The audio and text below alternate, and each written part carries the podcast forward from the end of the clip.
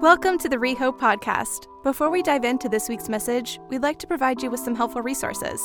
If you'd like someone to pray for you, it would be our joy to connect with you. So please email us at prayer at rehope.co.uk. If you'd like to get connected with an online Bible read through group from wherever you are in the world, you can email brt at rehope.co.uk and be a part of a small group of people reading through the Bible cover to cover each year. Finally, if you would like to support the work and ministry of Rehope financially, you can do so online at rehope.co.uk slash giving. We pray you find this message encouraging, enlightening, and helpful. Enjoy. Good morning, everybody. Let me start by blessing you, blessing you all. I'm kind of thinking of messing with the blessing. Not, not this morning, don't worry, don't worry. But if you have certain things like, you know what, I really wish Brian would add this to this blessing because I would really appreciate getting blessed every week with this other thing. You can send me suggestions. Uh, send them to Kelly at rehope.co. No, no. So, you can send them to me, Brian at rehope.co.uk. But, anyways, let me bless you. I bless you now in the name of Jesus that you would know Jesus more wonderfully today. I bless you to receive healing if you need healing in your body, in your mind, in your emotions, in your spirit today. I bless you to receive whatever guidance from God you need today, whatever help from God you need immediately. I bless you to have the resilience and capacity to flourish and prevail in every challenge that you're experiencing right now. And I bless you to feel hope and joy and love and peace, whatever's going on. I bless you with this in the name of Jesus. May it be. Amen. Amen. All right. So, this morning we are going to start a new series looking at Ephesians chapter 6, which is open on the pulpit. Shout out to whoever did that. That that's that's exciting. Makes my life easier. We're going to be looking at Ephesians chapter 6, uh, the armor of God passage. My heart behind this study is this I don't want the enemy blowing up your life anymore. I don't want the enemy blowing up your life anymore. And so, what I want is a good future for you, a wonderful future for you, a, a wise future for you, a strong in Jesus future for you. I don't want the enemy blowing up your life anymore. Uh, and if you feel like the enemy has blown up your life, then I want you to be able to get back up and stand strong and not let him blow up your life again. And if you find yourself in a cycle of um, getting your life blown up over and over and over again by the enemy, I want that cycle to stop. I don't want the enemy to keep blowing up your life. I'm sure that we're all on the same page here. So, we're going to be looking at Ephesians chapter 6 over the next several weeks. One of the most clear, practical, helpful passages when it, when it comes to t- teaching us how to be able to stand strong in Jesus, how to stand in these days, how to not keep getting our lives blown up over and over and over again. In fact, the passage starts with these words from Ephesians chapter 6 says this finally, be strengthened by the Lord and by his vast strength. Put on the full armor of God so that you can stand against the schemes of the devil. And then that's basic that's the basic overview of this next several verses here as we're, we're going to go through this study. Basically a call to be strengthened by God and by his vast strength. Who doesn't want that, right? Is there anybody in this room who's like, I, I don't want God to strengthen me? I mean, we, we want this, what a joy it is that God is a God who strengthens people with vast strength. I've experienced this in a really incredible way in, in the past. I remember some years ago now, I was empty, empty, empty.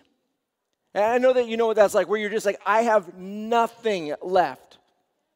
I was feeling empty. I would look ahead, I'd see no help on the horizon.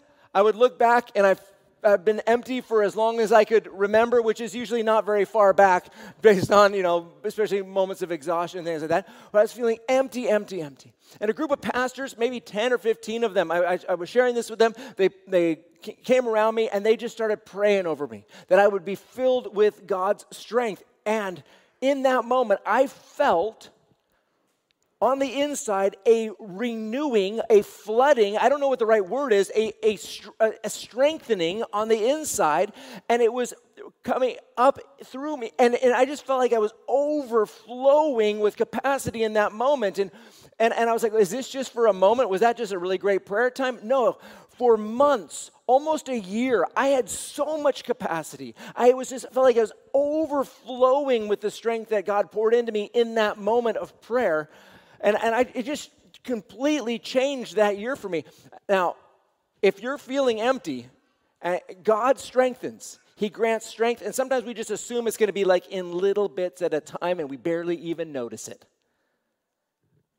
But sometimes He strengthens, like quickly, like, like what I experienced. So if, if, you're, if you're feeling low, I encourage you to go for prayer and, and, and for God's strengthening, to keep going to prayer for God's strengthening, to keep, keep going to prayer, uh, to keep going for it until, until that strengthening has been given. Anyway, so we got to get back to this. We got to call to be strengthened by God and by his vast strength, and then we to put on the full armor of God. Why? So that we can take our stand and thus not get our life blown up by the enemy. Not get our life blown up by the enemy. If you want the secret inspiration behind this series, and really the last several series, last summer I kind of started thinking about like the flow for this year. I was praying it through. God, what are we going to be teaching about this year? And and I was thinking about Genesis, early early Genesis, right?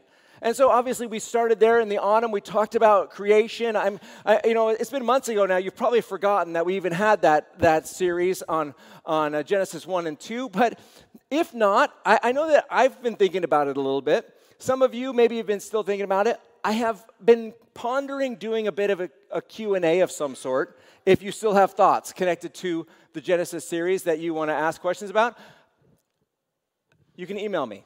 You can email me. Maybe I will respond uh, in some sort of fashion. This is no commitment, no accountability. Uh, you know, depending on the, what, what the response is here, if there's questions from that series, I understand it was a big one. It's been a few months. Uh, we, can, we can talk about it more. Anyways, it's not going to be on a Sunday, though. So uh, Q&A of that. Okay, so we had Genesis, and then instead of Adam and Eve, I pivoted. And we talked about Boaz and Ruth. Kind of that relationship aspect there. And now eh, the next story after that is Cain and Abel. And there's really part of that story, which is behind this Ephesians 6 study, uh, comes down to this one verse that continues to linger in my mind in the Cain and Abel story. It says this in Genesis chapter 4, verse 7. God is speaking to Cain. He says, Sin is crouching at your door. It desires to have you, but you must rule over it. Sin is crouching at your door. It desires every you, but you must rule over. it. From the beginning, we get a glimpse of, of how life works. Sin crouching at the door of Cain's life, sin wanting to blow up Cain's life. It absolutely blow up Cain's life. God Himself, the one speaking here, God is like, Cain, you need to stand, basically. You need to not let this sin crashing your door blow up your life. You need to, you need to not let sin dominate you or master you or lead you. You need to stand in this moment of t- temptation. You need to stand in this moment of frustration. You need to stand in this moment of your anger. You need to stand in this moment of your rage. You must you need to stand in this moment where you feel embarrassed or where you feel like your brother showed you up. You need to stand and not give in to these intense feelings of desires of how you're going to retaliate against your brother who did a better job in this particular moment than you do. You need to resist the temptations that are coming against your heart and your spirit so that you don't blow up your life.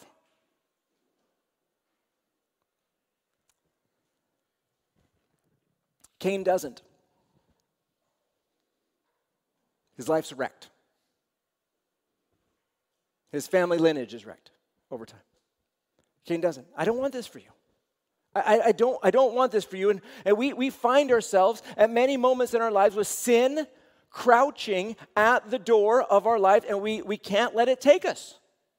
We can't let it rule us. We can't let it take over our lives, and we need to learn how to stand strong, how to stand strong in the Lord and in His vast strength, how to put on the armor of God so that we can stand. We can stand against the, the enemy's schemes. Now, over the weeks, we're going to look at the, the full armor, but I'm not going to make a big deal about the armor armor aspect of it, right? I'm not going to. Uh, I'm not going to put up any dorky armor of God pictures. I'm really determined to, to not, in fact, I don't know, I, maybe I was over Sunday schooled, but I, I almost didn't want to do this series because I've seen too many armor of God coloring. I mean, I, am I'm, I'm all for coloring or whatever, but like, I, I was really uh, uh, thrown by this one. So we're not going to talk a lot about that. Yes, Clearly, Paul has spent a lot of time with Roman soldiers. He's been chained to them. He's been guarded by them. They've lived in his house with them for a few years. He has been, um, he's been marched to different places. He's been escorted by them. He's been on ships with them. Okay, yeah, I get it. He, he's, he's spent a lot of time with Romans. It's in his mind. But the imagery of the armor of God, although in his mind as he's writing it out, is probably for certainly Roman in this moment. The inspiration comes from Isaiah. Paul, Paul knows the book of Isaiah. He's memorized, okay, whoa, pause. We are reading Isaiah this week. We, we for Bible read through. If you're in Bible read through, um, wow, right? I I am loving Isaiah this this week and last week more than more than normal.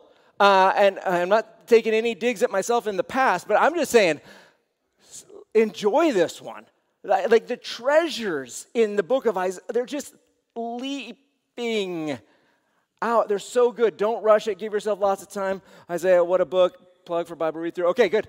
So, yesterday, or maybe it was the day before, I'm reading along in Isaiah chapter 59, and we see God's armor. We see God's armor that He puts on Himself. God puts on his armor on himself. And it says this in Isaiah 59 17. He put on righteousness as body armor. Where does Paul get this breastplate of righteousness thing? Right? Righteousness as body armor uh, and a helmet of salvation on his head. That sounds familiar.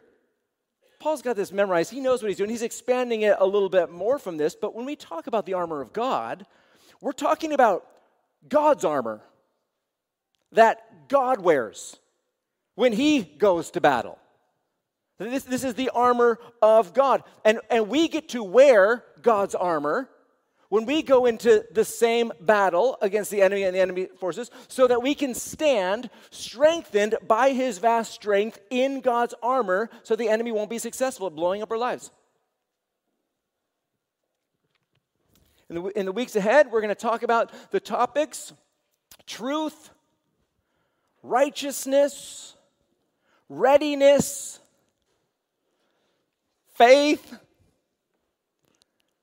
uh, the Bible, prayer, prayer, and the helmet of salvation. We're talking about the helmet. We're going to talk about those things in the next couple weeks. I consider this series a treatise a treatise against Christian streaking.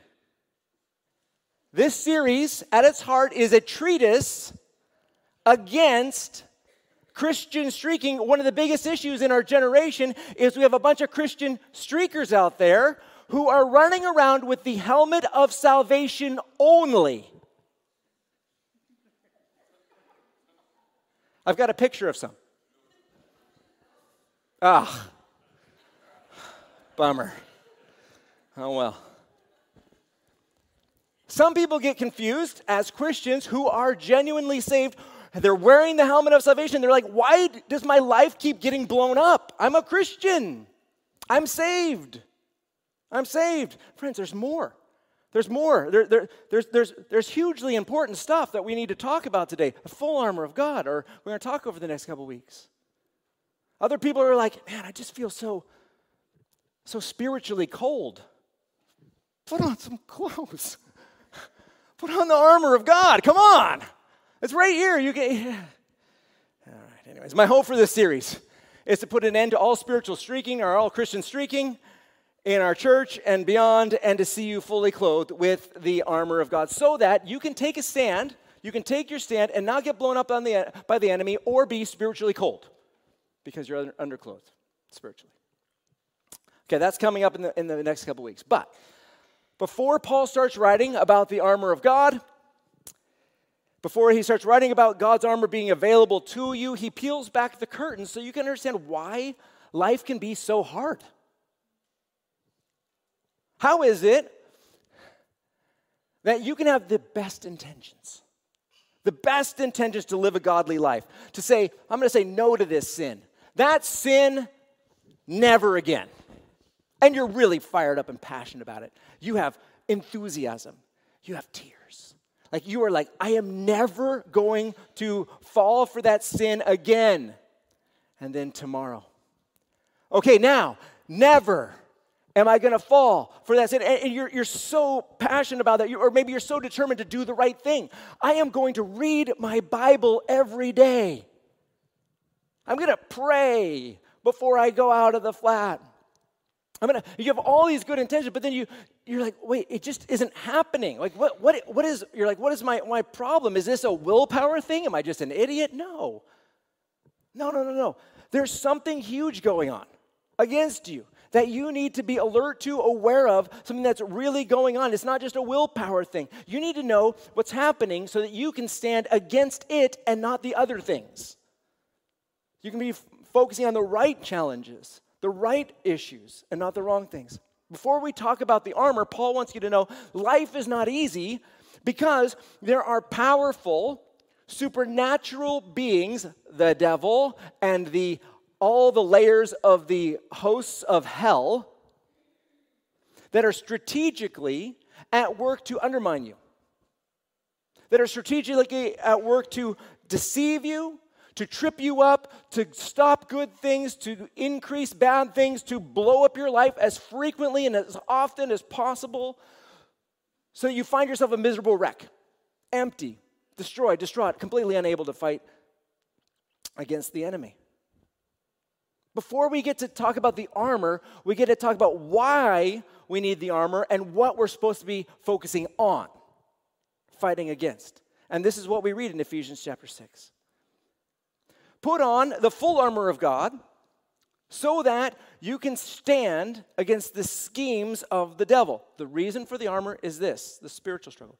For our struggle is not against flesh and blood, but against the rulers, against the authorities against the cosmic powers of this darkness, against the evil, against, uh, sorry, I'm too, too many words here. Let me back up. Against the cosmic powers of this darkness, against evil spiritual forces in the heavens.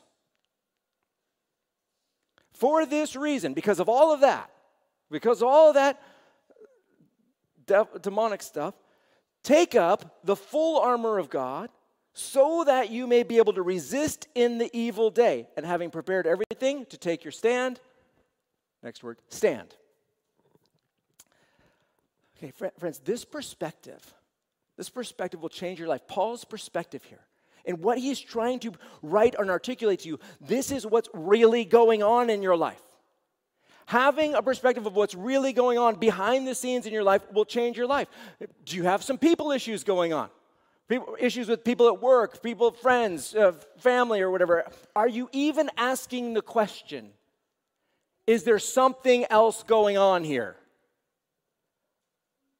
There's some conflict in your friendships. Uh, is there some, is, is the enemy at work here trying to blow up my life? Is the enemy at work here trying to bring pain into my life? Is the enemy at work here trying to annoy me through this person? Or, even more exciting, is the enemy using me to annoy these other people? And I don't even know it because I think I have no issues. Another tactic of the enemy for us. Anyway, I'm not going to, sorry, that was free. Uh, like, is the enemy at work against me or through me in this situation? Uh, financial challenges. Is the enemy at work here? Confusion. I don't even know what to do. I'm, i feel confused. My brain is foggy. I don't even know what's going on right now. I'm just feeling like, is the, are we asking the question? Is the enemy at work here, trying to bring confusion or frustration or block? Or is he trying to? Is is he at work here? And our prayer ought to be, God, open my eyes so that I can see what's really going on here. Shift my perspective towards what is really real. Hone my understanding of what's going on here so that I have right understanding of what's going on in my life. You're having relationship issues. is the enemy at work trying to blow up your relationship. I was talking to lots of people about this week. God loves marriage. God loves marriage. Therefore, the enemy hates marriage. He hates marriage. So, what the enemy, he wants no marriages. He wants to stop marriages. He wants broken marriages. He wants twisted marriages. He wants marriages full of pain and misery. He wants, he wants a, a, a, bad experiences for every human being when it comes to marriage. He wants to stop and block and all this kind of thing. God loves marriage. God loves marriage. And, and so, uh, and He wants love filled marriages. And so, are you having relationship issues? Could the enemy be at work there? blocking, blinding, insecurities, um, keeping uh, selfishness, I don't know, delay, what, blah, blah, blah, whatever. So it's great to pray, God, God, you love marriage. That's what you say? Make my path straight. I'm ready. I'm on your team. I'm, I'm ready for this. Uh, pray, pray, or God, make help me in this. Or if you're married, to pray, God, save me in this. Bring hope. Bring healing bring love, bring joy, bring peace, bring life, bring your goodness here. It's great to pray. Anyways, God's seeing and knowing what's really going on, though.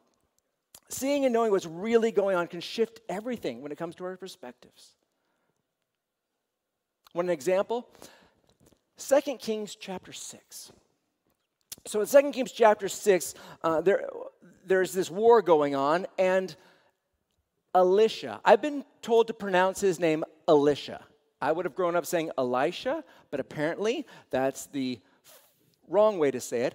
Elisha is apparently how we say it here. So I will try. So Elisha, Elisha the prophet is, is there, and he's telling the king of Israel where the enemy is setting up their ambushes. The enemy is not happy about this. The king of Aram is not happy about this. And so um, he decides to capture Elisha. And this is what we read in 2 Kings chapter 6. So the king, Aram, the, the, the, enemy king, said, Go and see where he is, so I can send men to capture him. When he was told Elisha is in Dothan, he sent horses, chariots, and a massive army there. They went by night and surrounded the city.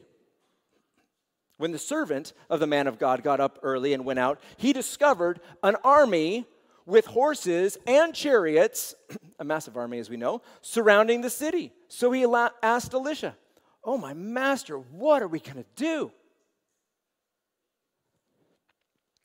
Elisha said, Don't be afraid. For those who are with us outnumber those who are with them.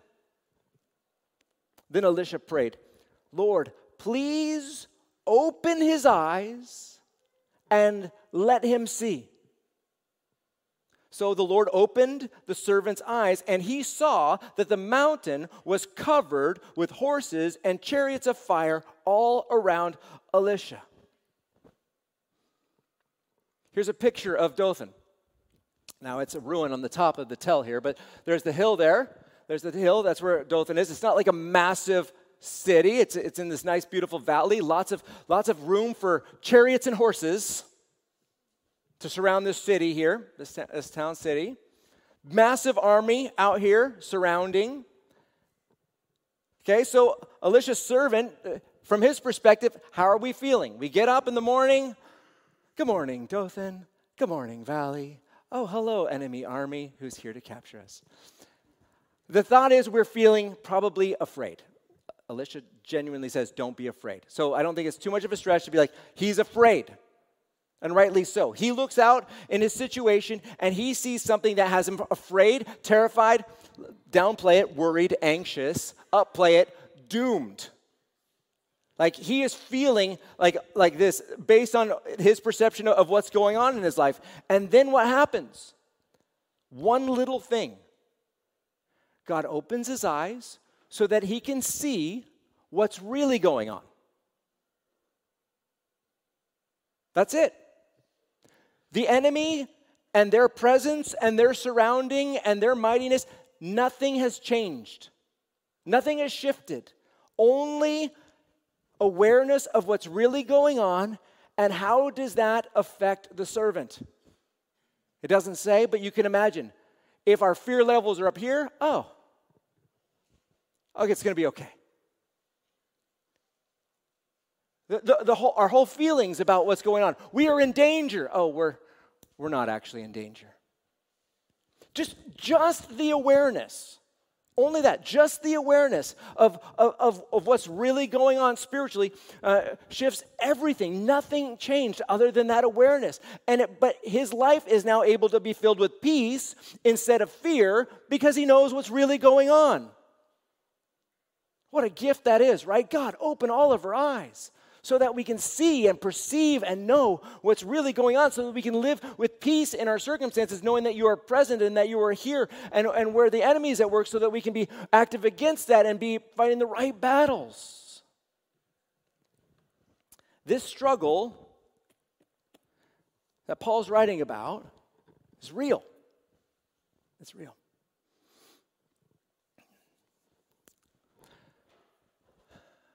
A few years ago, I was meeting with some leaders, uh, pastor and, and the elders of their church, and I was asked by them to, to interview them, right? This, is, this doesn't happen very often, meaning it's never happened other than this one time in my life. And so I was asked uh, to, to interview this, and maybe because of the way the interview went, I probably never will get this opportunity again. But I was asked to interview these guys, and, and so I got to bring my own questions for this pastor and this, this elder board. And, and I worked through the same questions with each of them uh, first the pastor, and then each of the elders. And, and one at a time, I went through this. And one of my questions was this Let's say the enemy was going to attack your church and try and blow up your church. How would you identify that the enemy was trying to attack your church? And how would you begin to respond? Now, I think that's a pretty basic question. Like that's a really simple question to ask, you know, any any church leader. Very basic life question. In fact, honestly, it's great for your for your family. It's like, man, if the enemy was going to attack my family, how would I know that the enemy was attacking my family, and how would I want respond? Or my own life. If if the enemy was going to attack my life, how would I identify that the enemy is attacking my life? And how would I want to respond? I mean, it's, it's kind of one of the basic questions. Uh, so I, I asked this question about the, this church, and every elder, every pastor, all, no, there's one pastor, the pastor and every elder gave me the exact same answer. And they said this Oh, Brian, not everything is the enemy. We give the enemy way too much credit. Was like, eh, eh, uh, okay, okay. And I, I, I literally did this. Okay, well, this is a fictional scenario. Like I, I'm making this up. I, I am, I'm asking you a question in a fictional scenario. I, I'm, I'm saying that the enemy actually is going to come against your church. And so, in this scenario, in this fictional, fictional scenario, which I'm making up here on the spot, the enemy wants to blow up your church, and he has a plan to blow up your church. How would you identify that the enemy wants to attack your church and blow up your church, and then how would you begin to respond? Every single one of them again said, Brian, not everything is the enemy. We give the enemy way too much credit. I didn't know what to say. I mean, I was I was stunned. I had rage feelings. I was very, very upset, calm on the outside, boiling on the inside.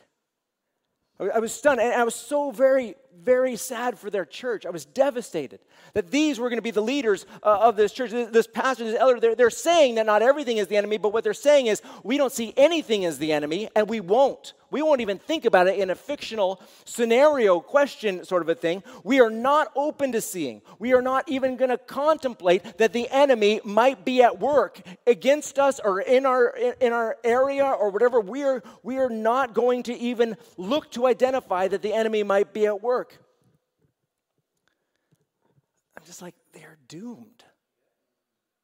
They're, they're doomed with leaders like that just with people in general, with people unwilling to even think that there is a real enemy out there that is wanting to blow things up in, in churches, in families, in your life. In your life, not even, not even considering that, that, that there's an enemy that by any means, deception, uh, lies, sin, any method. If you're not open to seeing life and reality as Paul describes it here in Ephesians chapter 6, if you're, if you're not even looking for it, you're, you're doomed. You're doomed like those, like those, those leaders. You're doomed to keep getting duped and blown up over and over again. You won't even really know what's going on. Why does this always happen to me? That church, it's closed. It's closed forever. It's shut down. It's shut down. It wasn't even that long ago. It's a tragedy. It's blown up by the enemy. Would they say that? No, they would say it just happens. I would say, no, it, it's blown up by the enemy. No, it, it just happens. No, if you ignore the enemy, if you ignore, it's to your peril, it's to, it's to your, your doom. I hope for better for you. I, actually, I hope for better for, for all, all of us here. I'm tired of seeing people and families and marriages and relationships get blown up over and over again by the enemy, people who are not even thinking about that as a factor in their lives. They're, they're not open to it, they're refusing to see it. But when it comes to the church, I say no more of that. No more blindness. No more dullness. Not here, not you guys. Not anymore. Next week, we're going to dive into the armor of God. We're going to dive in and, and we're going to start with truth next week, but this week starts with our eyes. God, open our eyes so that we can see and perceive and know and understand what's really going on behind the scenes in our lives. Strengthen us by, by your vast power. Help us to perceive what's, what's really going on. We believe, help us. Help us. Here's the challenge for today. So I have two prayers and the challenge. The second one was the real one that I was going for. Okay, but I thought it might have been too much for you, so I added a, a, a one on top. But the first, the first prayer is is this: Reveal to me God, reveal, and I want uh, this, I'm thinking this is a daily prayer, or even several times a day, as you're as you're pursuing what is really real. Reveal to me the reality of my circumstances, so that I can perceive the real battle I'm facing instead of the side diversion that is distracting me. Now, I want you to pray that and just be praying that. Now, the simplified version that you might actually remember when you're walking down the street is open my eyes so that I can see what's really going on in my life. Either of those are approved prayers for this week. Um, also, I just thought it'd be fun to have a little challenge over the next uh, couple months here. Nobody has to do it, just throwing it out there. Extra credit, there's no test. Uh, memorizing Ephesians 6 10 to 20, this armor of God passage. It's, it's something that uh, Kelly and I, and many of you maybe have memorized uh, in your youth. Uh, we did a Bible camp. Uh, good, good thing to to tuck away and to, to, memorize. We don't do a lot of that around here, but hey, it's a, it's a fun little challenge. So if, you, if you're up for that, extra credit for that. Um, what do you get for extra credit? Oh, man. Wow. Wow. Let me pray for us.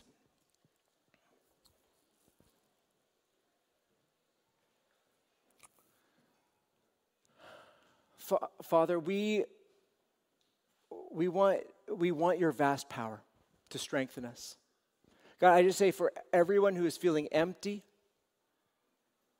be strengthened by the Lord in his vast power, his vast strength. All of you who are weary and empty, be strengthened right now by the Lord and by his vast strength. Spirit of living God, come and fill, strengthen, revive, restore, renew. Renew our strength. And at the same time, God, give us new eyes to see, to see better, to see more accurately, to perceive what's really going on. help us so that we can be mighty and not get our lives blown up and instead stand strong in those evil in that evil day. That when sin is crouching at the door of our lives, we be able to resist it, standing strong in you. Grant us strength and perception. In Jesus' name I pray. Amen.